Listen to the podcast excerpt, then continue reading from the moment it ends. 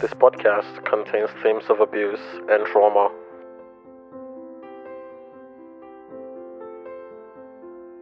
Hey guys, welcome to the third episode of the Connected by Stories podcast. Today, for privacy reasons, my guest has requested to go by the codename Vodka. We shall be joining Vodka as he takes us through his experiences with sexual abuse. All right, thank you, Vodka, for joining me on today's podcast. Yeah, I really appreciate you being here, man. Thanks for having me. So, today we're just going to talk about your experience in an abusive situation. And yeah, just listen to you tell your story. And in order for us to do that, I guess the best place to start is the very beginning. And yeah, just tell us what was the relationship like between your parents? Uh, my mom and my dad they uh, broke up pretty early, right before my sister was born. I was about three. Okay, and what was the relationship like between you and your parents? Did you which one of them did you stay with? Uh, I stayed with my mom. My dad moved a state away. Yeah. Did you still have a relationship with him when he moved? Uh, no, pretty much cut all contact. Oh, okay. And yeah, just tell us about you know your relationship with your mom. Did she, you know, get another partner? Did you have a good relationship with them? Uh, she mm, she found a guy, but she didn't introduce us until they got married, and she just brought him in as our new stepdad, and it was pretty rocky. He was violent. They got into hard drugs like methamphetamine and all of that, and they would just go off at random times and just you know fight, hit us, all that. You just mentioned, you know, sometimes they would hit you. So was physical abuse something that was very prevalent in your household? Uh, yeah, it was quite often. That's what actually made me, you know, believe what he said. Is that something you can talk some more into? Um, well, he uh, he would threaten us. Like he would threaten my mom and my sister, and that's how he started abusing me. He came in one day, just as, you know, am I allowed to swear on here? Yeah, go for it, man. Alright, so he came in with his, you know, his dick out. He sat down on the bed and he was like, "Suck it." And I was just a little kid, six, six years old. So of course I said, "No, that's gross," something like that, and he smacked me, right across the face, and he kind of forced me to put my mouth against it, and he said if I didn't do it, he would um, he would hit my sister and beat her and everything. And that's how it all got started. From that moment on, was that something that then happened quite a lot? It was only with my mom for about a year. The most I remember it happening seven to eight times. I'm sure there's more repressed memories there, but I haven't gotten to delve into those yet. And it was quite frightening because whenever I would refuse the few times he would threaten me, threaten my family and everything. And I believed he would do it because of how violent he was in the first place. I'd initially refuse sometimes, but he'd always force it because he was alone in the house with pretty much just me, so he could do whatever he wanted. And while while that was happening, you know, did your mom know about it? Did you talk to anybody about it? No, I kept to myself. He said that if I talked to anybody about it, I would just be shamed and I would be at fault and I'd be in trouble and that he'd kill my mom and my sister and me. Yeah, that's a lot for a kid at six to process, especially not being able to talk to anyone about it. Um, so you did mention that he was with your mom for um about a year. So after, like you know, after all that, after the relationship was over and that, did you eventually talk to anybody about it, or did you still keep that with you? I kept it with me till I didn't start realizing it and remembering these things. I kind of hid it down, and I would get weird dreams, you know, and I I just denied it. I denied that anything happened to myself, and it was just some weird fever dream.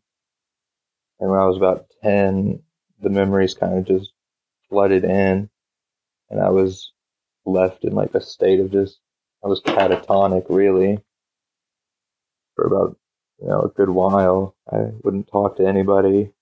I couldn't handle everything, and it took me about three years to actually tell anybody what had happened to me. And I think the first time I actually told anybody it was online, and they showed like extreme support, but I still couldn't tell anybody in my real life, like face to face. I couldn't handle that. And what was the reason for that? Um, I kind of felt like I would, you know, be exposed and people would make fun of me just in real life. And I didn't think I could handle more abuse, especially from that. Kids were always calling each other faggots and making fun of each other, like, oh, you're so gay. And I, I knew what that was. So I was like, well, I'm not gay. So I just held it in. Yeah. And when you did then finally, you know, tell people, what was the, I guess, reaction like in your real life? Well, the first person I told, I'd actually gone to a stress unit a few times for um, attempting to kill myself, and they could never really help me. And I had one favorite nurse there. He was really cool. His name was Damon, and I always thought he looked like Frozone.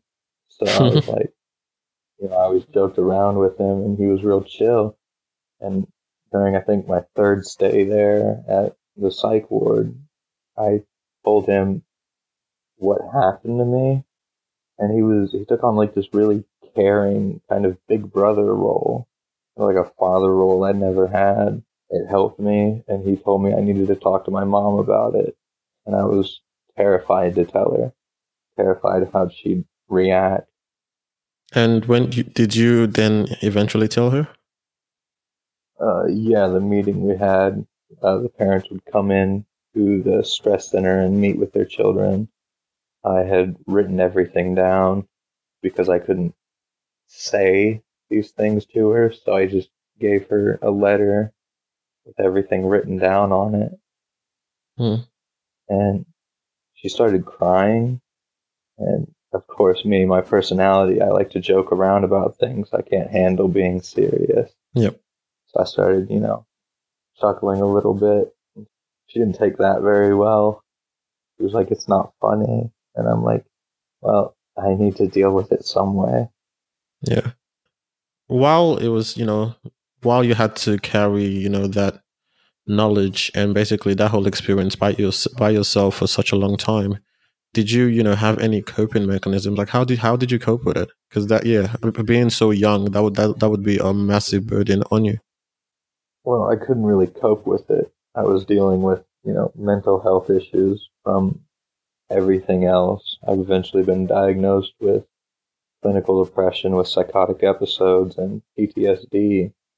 And I was dealing with all of that while not having a sound diagnosis to really know what was going on with or talk to anybody about it. And I started having hallucinations and vivid flashbacks. And I couldn't really handle, you know, thinking about anything, so I kind of just shut down and went into my mind into a little safe space where I put up walls to keep everything out. Yeah, and that's yeah, and I think that's something a lot of people can relate to. That's something a lot of people do when going through you know similar situations. But you did, yeah, you did mention that you you know you've been diagnosed with PTSD, psychotic episodes, and um, those effects are they like you know still very prominent even after all these years?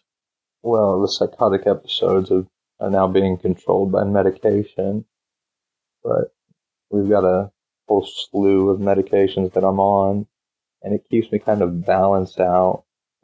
It, I'm still depressed on them. I'm still sad a lot of the time, but it doesn't dip to the point where I start cutting myself again or burning myself too often. Also, um, from the little bit of your story that I already know, you did mention that there was a point in time where you did struggle defining your sexuality.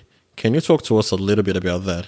Um, yes, for a long time, I always I always felt attracted to girls, you know, but not in the way that you know I see like movies and everything. I wasn't attracted to like all that physical affection. I just thought they were pretty, but I wanted nothing to do with physical contact.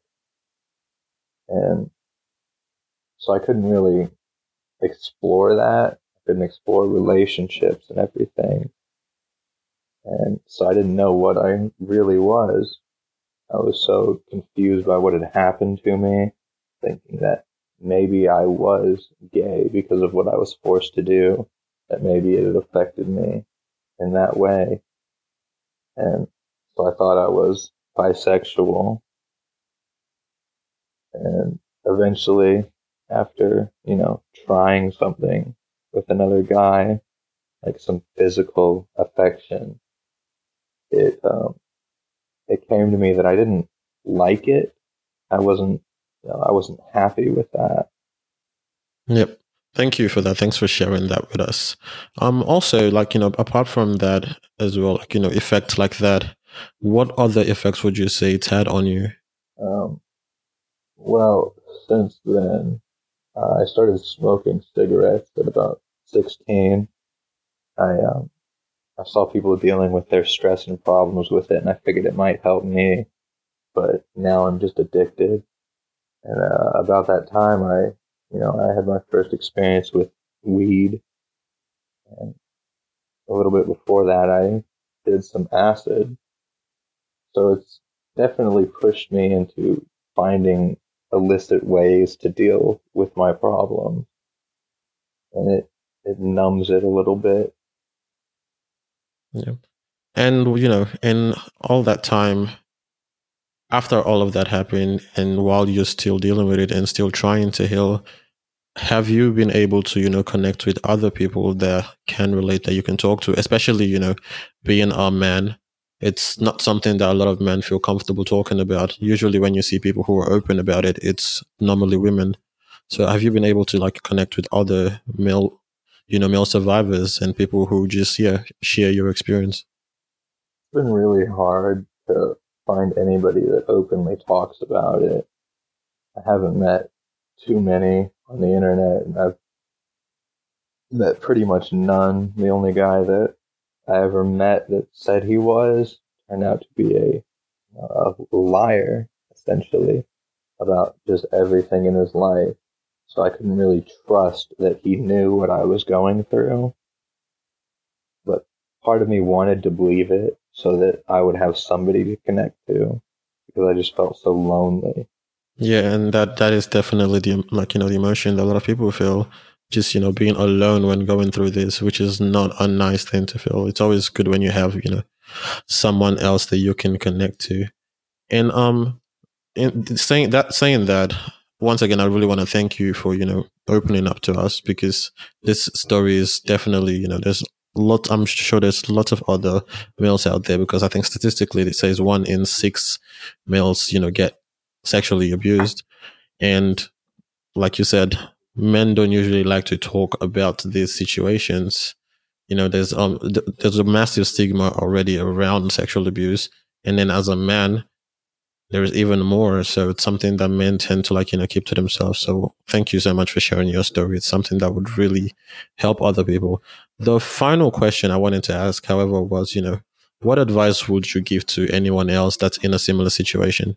Well, don't be afraid to open up to somebody don't be afraid to open up to people because there are definitely people out there that share your sentiments and most people would support you and you know what you're going through that people will openly support you and you're not going to get bullied and you're not going to be harassed for what happened to you as a child yep thank you so much for that I, I really appreciate you like i said thank you for coming on the podcast it's been really great having a chat with you. All right. Thanks for having me here again. It's nice to share my story. That is all for today, guys. Once again, I would like to thank Vodka for sharing his story with us. I hope this has been truly helpful to anyone in a similar situation. If you're a guy out there and you're currently experiencing situations like this, or you have been through situations like this on your own, please know you are not alone. There are so many people out there who support you. To listen to more episodes, please subscribe on Spotify, Apple Podcasts, and any other platforms where you get your podcasts. You can also find us on Instagram at Connected by Stories. Please share this episode with anyone you know who would benefit from it. If you have a story you would like to share, please feel free to reach out to me through Instagram or anonymously through Curious Cat. The link will be in the description. See you on the next episode of Connected by Stories.